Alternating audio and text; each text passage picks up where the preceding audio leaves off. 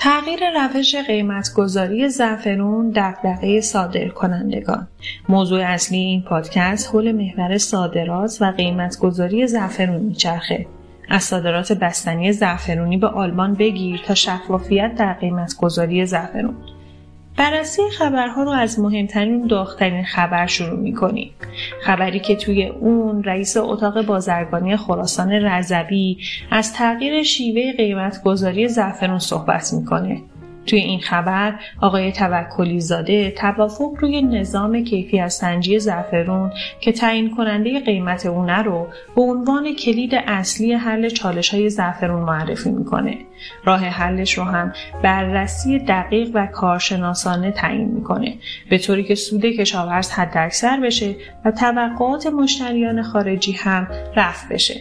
به همین منظور شورای ملی نیز در حال تشکیله. اما بشنویم از آقای احتشامی رئیس شورای ملی زعفرون که یکی از راه های افزایش صادرات رو برند زعفران ملی اعلام می‌کنه. ایشون اعتقاد دارند که اگر تمامی زعفران های صادراتی با یک برند واحد از کشور خارج بشن رونق صادرات رو خواهیم داشت.